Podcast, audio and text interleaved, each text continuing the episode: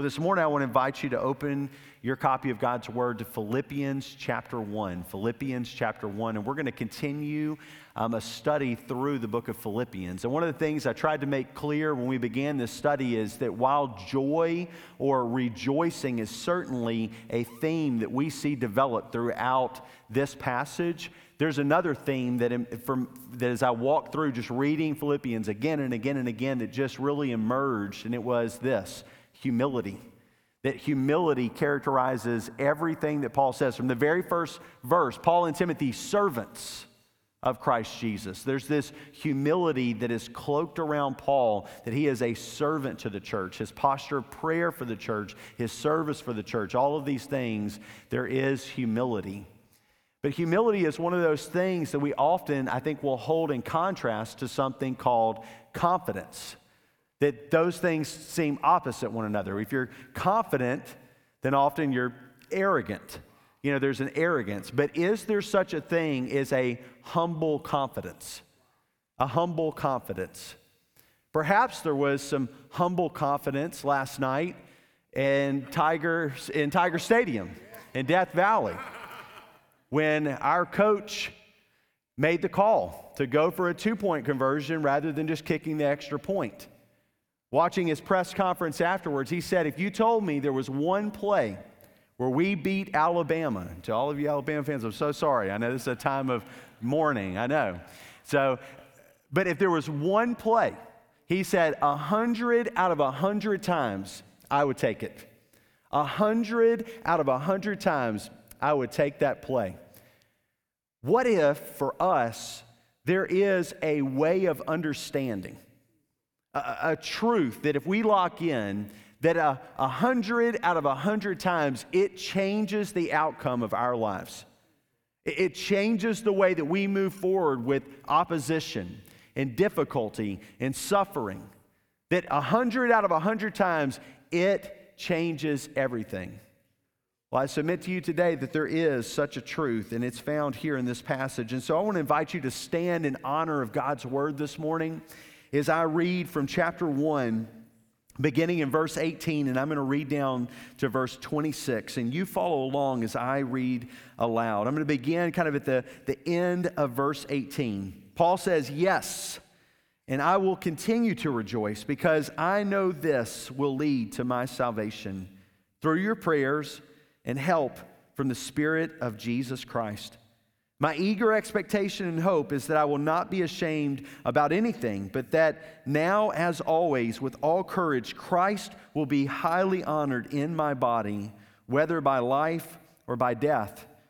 For me, to live is Christ, and to die is gain. Now, if I live on in the flesh, this means fruitful work for me, and I don't know which one I should choose. I am torn between the two. I long to depart and to be with Christ, which is far better. But to remain in the flesh is more necessary for your sake. Since I am persuaded of this, I know that I will remain and continue with all of you for your progress and joy in the faith, so that because of my coming to you again, your boasting in Christ Jesus may abound. Lord, I pray that you will make clear what it means to live as Christ and to die as gain, and that that will change our lives forever. In Jesus' name I pray, amen. You can be seated. Humble confidence. A humble confidence. That's what is on display in this passage today. A humble confidence in this situation. To remind you, it's clear from the context that we have a man who is imprisoned, and not because he did something he shouldn't have done, but because he was being faithful to the gospel, and the result of being faithful to the gospel was a disruption in the economics and in the way of life and in a, in a whole religious system called Judaism. It was interrupting things. It was making things inconvenient. People were getting upset, and it resulted now in the imprisonment of this faithful servant, an apostle named Paul.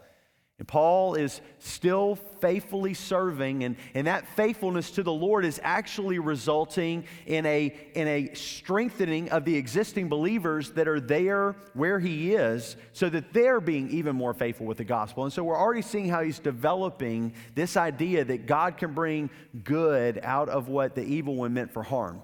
Um, and so that's an important principle for us to hold on to. But as we turn to this passage and we consider this theme of humility, all of a sudden we see this unbelievable confidence that Paul has despite his circumstances.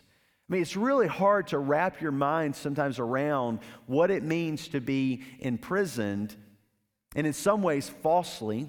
It's not because you've done something wrong or criminal, it's just because of accusations. And then to know that that could actually result in your death. I don't know that there's maybe any of us in this room, perhaps, that have ever experienced that same, that same plight, where truly we looked at our circumstances and we said, I have no freedom, and, and I'm facing execution, and it's all because I belong to Christ. And so I think that we need to give some, some reverence to this passage, some, some reverence to, to Paul, that what he's going through is, is really intense and really unique, and it's not light, and he wasn't wanting us to just extrapolate from it, um, just, you know, some tips on how to have a better week this week. This is life and death stuff. I mean, this is his life about to end for the sake of the gospel.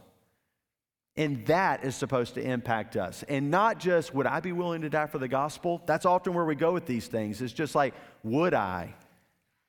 Well, very few of us will probably face that reality. But it should cause us to ask additional questions. Am I living for the gospel? Is my life right now a reflection of the same value system that if I were ever imprisoned for the sake of the gospel, that I would be willing to die for it? Do I have right now as, as my purpose, the same purpose that Paul had, regardless of the confinement of my faith? And so it's important for us to see that as Paul is communicating about these things, that he is wanting to inflict us, if you will, with the same confidence, but also the same humility. It, it, it's this both. He wants there to be a humility in the body, but he also wants you to be as confident as young lions. How do we do this? How do we achieve such a mix in this life to where there is a humble confidence in us as his people? Well, let's look at his word to see if it explains these things. Paul begins with, yes, I will continue. But what he begins to communicate and to develop as we reach verse nineteen is this, that because we are in Christ, we have com- humble confidence in God's promise. We, we have this humble confidence in God's promise. Now, why is there a humility? Because we didn't do anything to earn the promise, right? We, let's just all get on the same page about that. Salvation is God's gracious gift to sinners. Let's just all be on the same page there. We didn't do something to earn salvation. This was the free gift of God given to all who believe. And that's very important for us to all be on the same page about, so that then when we experience this promise of salvation, we realize that it also is just a gift of a gracious God. God is not only just saving you momentarily or saving you sometime in the future, but right now in your life, God is working his salvation in your life day after day, moment after moment, and will ultimately save you in the day of Christ. So we've been saved, we're being saved, and we will be saved. And all of these things are communicated throughout the scripture, but what Paul moves into here is that we have been given a promise, and that promise is changing how he views his current circumstances. I want you to see it. He says, yes, I will continue to rejoice because I know, and the word know there is this perfect tense verb which is communicating that I, I know it now, but it's going to affect every day going forward. It has continuing effect in my life. So what is it he knows right now that it's also going to affect the future for him? He says, I know, if I get back to my place there, this will lead to my salvation, future tense. So I know something right now that will result in my salvation in the future. Now, you might look at this and say, well, maybe what he meant was that he's going to get out of jail. Like, that's the salvation he's talking about. And that's what we're always tempted to kind of just settle into right now, is that whatever it is hard that we're going through right now, that we should just believe that it's going to work out. That, that you know, if I if I have a, a diagnosis, that it, I'm going to get the all clear. Or if, if I've got, you know, a financial difficulty, it's it's all going to going to work out. Um, if there's a relational difficulty, it's it, you know it's all going to be resolved and, and and restored. But it doesn't always work out that way. And when we buy into the movement, which is the, the word faith movement, where, you know, you speak it into existence, so, you know, you just name it and then claim it that it's going to happen, what you get when life doesn't work out that way, because just, you know, spoiler alert, Paul died, okay? Just, we need to acknowledge that. Paul, Paul did die. And so he wasn't just naming and claiming his victory over everything. He then goes down just a little bit further and says, so that I'll be highly honored in my body, whether by life or by death. So he's already taking out of the mix this, I'm going to get out of jail. I know it. Everything's going to work out for me. Everything's going to be fine, no difficulties. No, he says, you know, I'm convinced that I'm going to honor Christ whether I live or die. It, that's radically different than the way that we are programmed right now here in America to think as Christians. We're constantly being flooded with a message of just like, think powerful thoughts. Just, just think your way, you know, into greatness and all of these things. But Paul's attitude is just so cloaked with humility that he still has the confidence of those that are saying, you name it and claim it, but the humility to admit but that even if it doesn't work out that way, the confidence is still there. Because I know this will lead to my salvation. The promise of salvation. He knows that in the future there will come a day, and he speaks of it in other pa- in other passages, when, when Christ shall return and the dead in Christ will be raised. He knows that that will be an ultimate day of victory where King Jesus is revealed for all to see, where everyone will acknowledge. I mean, it gets a little bit later in Philippians chapter two, where, where one day every knee will bow and every tongue will confess that Jesus Christ is Lord to the glory of God the Father. So he's already made clear, like, what's going to happen, so that that perspective is changing how he views this moment of intense suffering for the sake of the gospel. And what's changing him is the promise, the promise of salvation. But notice that it's a promise of salvation that is guaranteed, guaranteed by two things. And just look at it real quick. He says, because I know this will lead to my salvation, verse nineteen, through your prayers and help from the Spirit of Christ Jesus. Let's talk about the Spirit of Christ Jesus first. Paul, writing in Ephesians, talks about how in chapter one, the, the Spirit is the seal of, of God, basically almost like his, his signet ring, saying, this one is mine. It's a seal guaranteeing, our, our a, a, a deposit guaranteeing our inheritance in the saints. And so, in other words, it's being communicated there that it's by the Spirit of God, God giving us His Holy Spirit, that we reveal that we belong to Him. That when he writes in Galatians chapter five, he communicates that there is the fruit of God's Spirit that should be growing in our lives. I mean, just imagine your life as branches on which the fruit of God's Spirit begins to emerge. That in your weakness, we see His strength. And in what would other be, otherwise be a situation you would not have love, love emerges. You know, I'm always reminded of the testimony of Corrie ten Boom and how being confined into a concentration camp during the Holocaust, as a woman in her late fifties, she and her, her, her aging sister were both almost killed, she almost killed, but then her sister brutally killed by a soldier that basically kicked her to death because she could no longer sustain the strength to, to stand.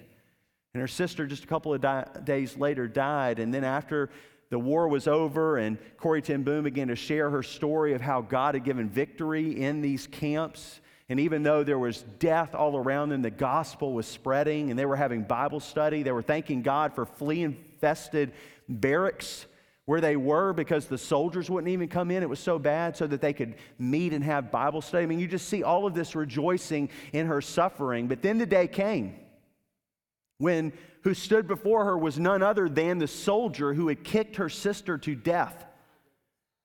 And he is hearing this gospel message proclaimed by Corrie ten Boom and her testimony of what God had done. And in that moment, Corrie said, there was nothing in me that could lift my hand to extend it to this man. But suddenly, as if someone were invading my very body, I felt my arm begin to lift. And I began to feel a warmness invade my soul and a love that was not my own. As she embraced the soldier who didn't remember her, didn't remember what he had done, but who was now testifying that he too had experienced the forgiveness and grace of God. That's fruit of the Holy Spirit. That's love that comes from above. Brothers and sisters, our lives are to manifest this fruit of the Spirit. And in that moment, Corrie, Corrie ten Boom was, was being testified to by the Spirit of God that she belonged to Him. That, that, that He was operating through her. And so it's a confirmation in those moments for each one of us when we say, you know, I don't have joy in this trial, but all of a sudden there is joy. That's the Spirit of God testifying that you belong to Him. When you don't have love for a person because they've mistreated you or made your life difficult, difficult, but all of a sudden there is an affection for this person and a brokenness for this person and praying for good in their life and not for harm, that's the Spirit of God testifying in your life that you belong to Him. But notice that that assurance that comes from God's Spirit in, in, the, in the production of His fruit, love, joy, peace, patience, goodness, kindness, faithfulness, gentleness, and, so, and self-control, those are all fruit of His Spirit. But notice also He says that I will be saved through your prayers. That should scare us. And not because we have any problem with people praying for us, but every believer that I know says, my prayer life is not so good. And Paul is saying, I am confident that it is through the, the, the, the testimony, the, the work, the, the, the movement of God's Spirit in my life that I will be saved ultimately and through your prayers. There's an expectation of Paul on the church that we are praying for one another. And that it's through the prayers that we are praying for one another that He is accomplishing His salvation. Lord, make us humble in those ways. God, please make us sensitive to your Spirit that when, God, you prompt us to pray for someone, that is for eternal significance. N- know this, that when you ask God, God, would you please place on my heart those that I need to intercede for right now and pray for right now, that's a prayer that God wants to answer. And in ways that you may never see.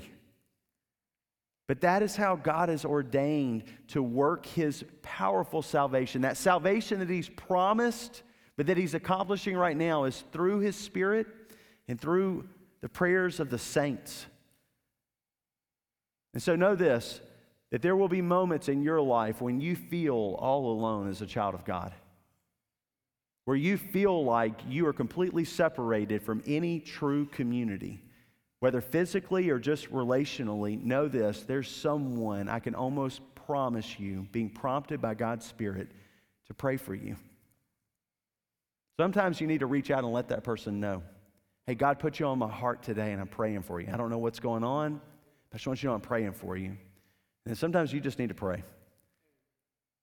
But know this, God is using those prayers. You say, why? Why, why doesn't He just act? It is His good pleasure to involve us in His work. It's just, it's just what He delights to do.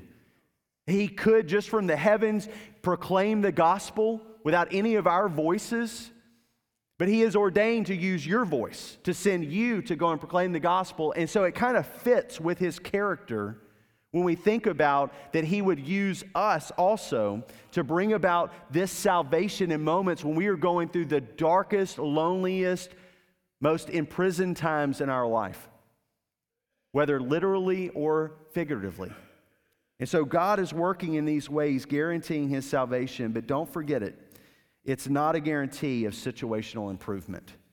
Verse twenty, my eager expectation and hope is that I will not be ashamed about anything, but that now as always, with all courage, Christ will be highly honored in my body, whether by life or by death. And he's putting on the table, this may not work out the way that I want. He's certainly longing for the situational improvement that he gets out and he's able to go back to the church at Philippi and encourage them so they might boast all the more in the Lord. He puts that very plainly. He's convinced in this moment that he is going to continue to live for their good, for their progress in the faith and for their joy in the faith, all these things. But he's putting on the table, I could be wrong about this one. That's that, that's that humble humility piece. I don't know how this one works out, but I do know this, that whether in my life or in my death, Christ is to be honored. Christ is to be honored in my life or my death. So just understand this, there is not a guarantee extended to you and to me of situational improvement. Just understand that. That guarantee is not just blanketly given in God's word. And that's important for us to understand, because if we think it's always extended, if we just have enough faith, then many of us will be so wounded wrongly, thinking that God does not see us, thinking that I just had too weak of a faith. And that's not at all what we see developed in the pages of Scripture. So we see that to have this humble confidence, we must look to God's promise, and then second, we must look to God's purpose. And this is where Paul shifts, and this is that one play, this one way of thinking that I think a hundred out of a hundred times will change the outcome in your life, and it's this: to live as Christ and die as gain. To live as Christ and to die as gain.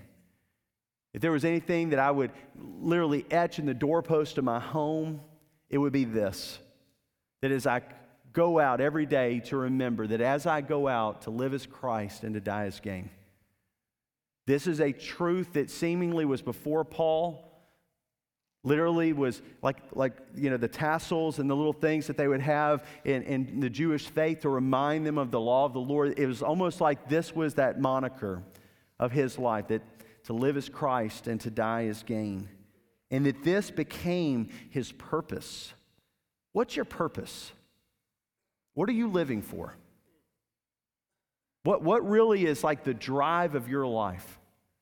We we all know this. We look over into business and we understand how important it is for businesses and how important it is for organizations and nonprofits and all of these other things to have a purpose statement. What about you? What is your purpose in this life? Is it something that we just have the liberty now as believers to invent?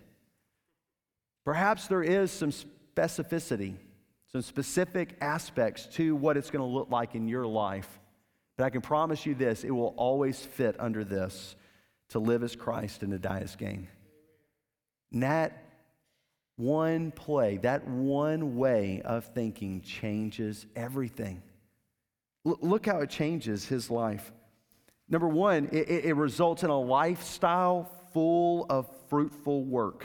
A lifestyle of fruitful work. Look at verse twenty-two. He says this, now if I live on in the flesh, this means fruitful work for me. Fruitful work for me. But what does that mean? What does it look like to have fruitful work in our life? Well, if you hop down to verse twenty-five, he begins to really, I think, hang it out there for us to see. Since I'm persuaded of this, that he's going to remain in the flesh, I know that I will remain and continue with you, but notice why. For your progress and joy in the faith. Fruitful work results in progress and joy in the faith for other Christians. I mean, what if we made our lives so radically about one another that part of the main purpose of our life and, and to live as Christ, to die as gain, is to help others to live to Christ and to understand that even death can be gain now in Christ. You say, well, what does that look like? That looks like a life that spreads the gospel. It's all consistent. It all fits together. The call of Jesus Christ to go and make disciples of all nations, it fits perfectly with this understanding of the purpose of our life is to live as Christ and to die as gain. But Paul says that if I remain, it is going to be for your progress in the faith. Who are you helping to pro- make progress in the faith. Think about that. You know, a lot of times in the American church, we begin to define fruitfulness by things that we don't see explicitly revealed in Scripture. And they don't have to be at, at odds, but if they become the standard of fruitfulness in and of themselves, we've missed it. For example, if we say, well, we, we're setting a budget as a church for a certain dollar amount, and if we meet that budget, then we are making progress in our faith and are bringing joy to all the believers. Well, we all know that that isn't necessarily the case. That we, even as a church at First Baptist New Orleans, could meet our budget and yet no one make progress in the faith and no one have a greater joy in Jesus Christ. This room could feel could fill with more people, which is another way that we begin to measure things is attendance. And again, this is one of those things that's not necessarily at odds. I mean, that can be a way of saying where God is at work, but is our gathering helping you to make progress in the faith and have a greater joy in Jesus Christ? If it's not, then I think we're missing the mark, even if this room was packed like it was when Franklin Avenue Baptist Church was in here at seven a.m. on Sunday mornings after Hurricane Katrina. It's important for us to begin to allow Scripture to define for us what are the marks of progress. What does it mean for us to be a thriving biblical church? And what is the purpose of my life as it relates to you? You see, the way I'm going to interact with you is going to change when I understand that my life should be lived in service to you to help you make progress in the faith. You say, well, of course, yeah, you're the pastor. It should be your job. It's your job. You need to own that. It is your job that you would help your brothers and sisters make progress in the faith and find their greatest joy in Jesus Christ. That's an orientation change that changes everything. How am I helping others to grow in their faith? Suddenly you see the significance of our children and youth ministry. Are we helping our students make progress in the faith? Are we training their hearts to find their deepest and greatest joy in Jesus? Or are we training them to find their deepest joy in college athletics? Listen, guilty, enjoyed the games yesterday. But I hope that overall the impact of my life will train my children that true joy is not found on the roller coaster of S E C sports. It's found in Christ Jesus and in Him alone. And that's not just preachy, that's substance. I mean, we got to do something with that during the week. So how am I making progress? How am I helping increase joy? But then it, it should ultimately result in this, a boasting in Christ Jesus. You see, there's a way sometimes to have an impact on a person where they boast in me. There's a way for you to, to impact people where they're like, man, like he, he is awesome. She, man, she is an incredible woman, incredible leader. And we do things in such a way that we receive the glory and we receive the credit. There's confidence, but not necessarily humility. But here in this passage, what he lists as this like final thing, he says, so that you may, so that because of my coming to you again, your boasting in Christ Jesus may abound. He's kind of painting this picture that if I get out of jail, and, and if I live in this instance, and then I come to you, what is going to result is praise to the Lord. And I've shared this story before, but it, it bears repeating that when we learned after our first pregnancy that ended in a miscarriage, that we were then expecting Ava, my daughter, my fourteen-year-old. There had been a, a dear friend, a man from Ghana, whose name is Jonathan Kwofi, who was a, a freshman at U N O, had come from Ghana, who was praying for us, and he grieved with us that loss and was then praying with us for this pregnancy. And I remember when I went into the FEMA trailer out in front of Edgewater Baptist Church, in which he was living at that moment, kind of staying in there with another guy that was working for the church, so they're crammed in there. When I went in there that Wednesday night and told him what the Lord had done, that, that we were now pregnant again, He didn't grab me by the hand and say, "Great job, Chad." No, what he did in that moment has had a lasting impact on my life and illustrates perfectly what Paul hopes all of our lives will result in as God works powerfully within us, is Jonathan dropped to his knees and just began to sing to the Lord a, a, a, a Ghanaian worship song, just praising the Lord. And it wasn't just for a second. It went on for at least like two minutes, him just praising the Lord and praising the Lord. And then he finally got up. And then he said, "I am so thankful to God." Tears running down his face, tears running down my face. But it resulted in praise to God. Brothers and sisters, what if we made our lives to live as Christ so that when others look at us, they drop to their knees. I'm not going to do it again. And and praise the Lord. Once is enough, right? It had a damage on the knees. And they praise the Lord. Brothers and sisters, that is the life that God is inviting you and I to. It is a lifestyle full of fruitful work. And secondly, it is a lifestyle that doesn't fear death. Verse twenty, whether by life or by death. Verse twenty-two, and yet I don't know which one I should choose. I'm torn between the two. I, I long to depart and to be with Christ, which is far better. But to remain in the flesh is more necessary for your sake. Don't mistake this. This is not Paul contemplating suicide. This is not Paul contemplating self-harm. Listen, we need to address that. That's a, a major issue facing us today. Especially for our students and our children, suicide rates have climbed so high, especially post-pandemic. And so we need to be aware of that, that Paul is not in some Christian way promoting, just, you know, just end it. It's, it's going to be so much better up there. Just, just end it. That's not what he's promoting, not even for one second.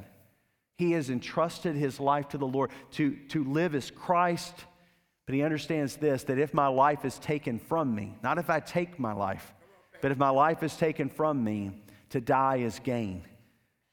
What this means is this man no longer fears death. I don't know about you, but what's your greatest fear? Death. If there was one play that you told me would beat this team every time, I would do it a hundred out of a hundred times. Brothers and sisters, to live is Christ and to die is gain. That is only true in Christ. It's only true in Christ. And so if you are here today and you are not in Christ, the door is open. Christ Jesus has come. And he has come and given his life for you.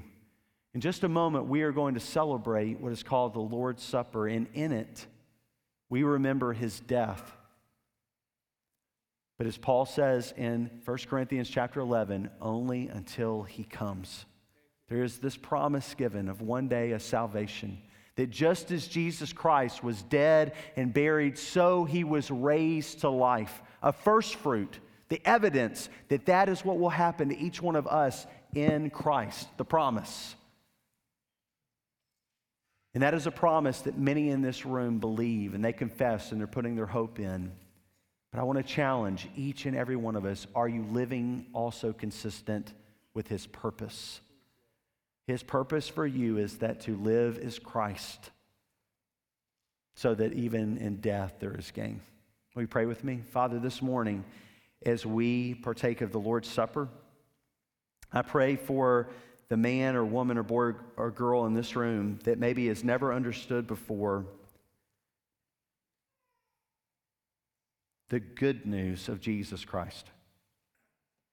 They may have understood for their entire life that they are supposed to be good and that they are supposed to do good things, but they have never understood that you are a good God who gave your good, perfect, holy Son to die for them, to take away their sin forever and to give them life forever, that you extend to them a promise of eternal life, but you also give to them a life full of purpose so that they can say with Paul that to live is Christ and to die is gain. So Lord, now as we worship you, for those that are thinking about this gospel, I pray, Father, for them, that as they watch those around them take of this moment and worship you in this way that you have called us to do, they will ponder these things. And Lord, that your Spirit would work in them to help them to realize that what they need to do today is to ask you, the living God who is good, for forgiveness and to give their life to you. So God, please, will you work your powerful salvation today in the hearts of each person here. It's in Christ Jesus' name we pray. Amen. I want to invite you to take that little cup that you received. If you did not receive one when you came in today, if you'll just lift your hand and a deacon will be able to provide one to you. Now, if you're here today and you do not identify yourself as a Christian, you have not made a profession of faith in Jesus Christ and followed him in believer's baptism, I want to encourage you in this moment to just watch, just observe, think about what these things mean, what the scriptures teach about this, and why, why do we do this? This is peculiar, that we would take a cup and a little piece of bread to remind us of something, but, but why? Why would we do that? Of all the, the ways that we could remind ourselves, why is it we do it this way? Well, it's because God's word communicates to us that this is exactly what his will was on the night that he was betrayed. Paul says in First Corinthians chapter eleven, "For I received from the Lord what I also passed on to you, that on the night when he, Jesus, was betrayed, the Lord Jesus took bread." And I'm going to invite you to peel back the, the layer over the bread and to take that in your hand. "And when he had given thanks, he broke it." It was a loaf of bread, and he broke it to begin to give to the disciples pieces. And he said, "This is my body, which is for you. Do this in remembrance of me." And so as his disciples, we do this in remembrance of Christ and his sacrifice. Now I invite you to peel back the layer over the juice. Then the scriptures continue, "In the same way, he also took the cup after supper and said, 'This cup is the new covenant in my blood. Do this as often as you drink it in remembrance of me.'" And so as disciples of Jesus Christ, we take and we take in remembrance of Christ and his blood given for us.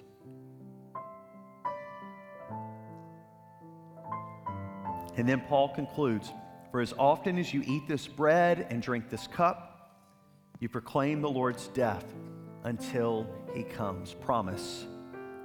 A promise that we are waiting for, brothers and sisters. Therefore, we will live with purpose. One purpose that a hundred out of a hundred times is going to change everything, that to live is Christ and to die is gain. Will you stand with me?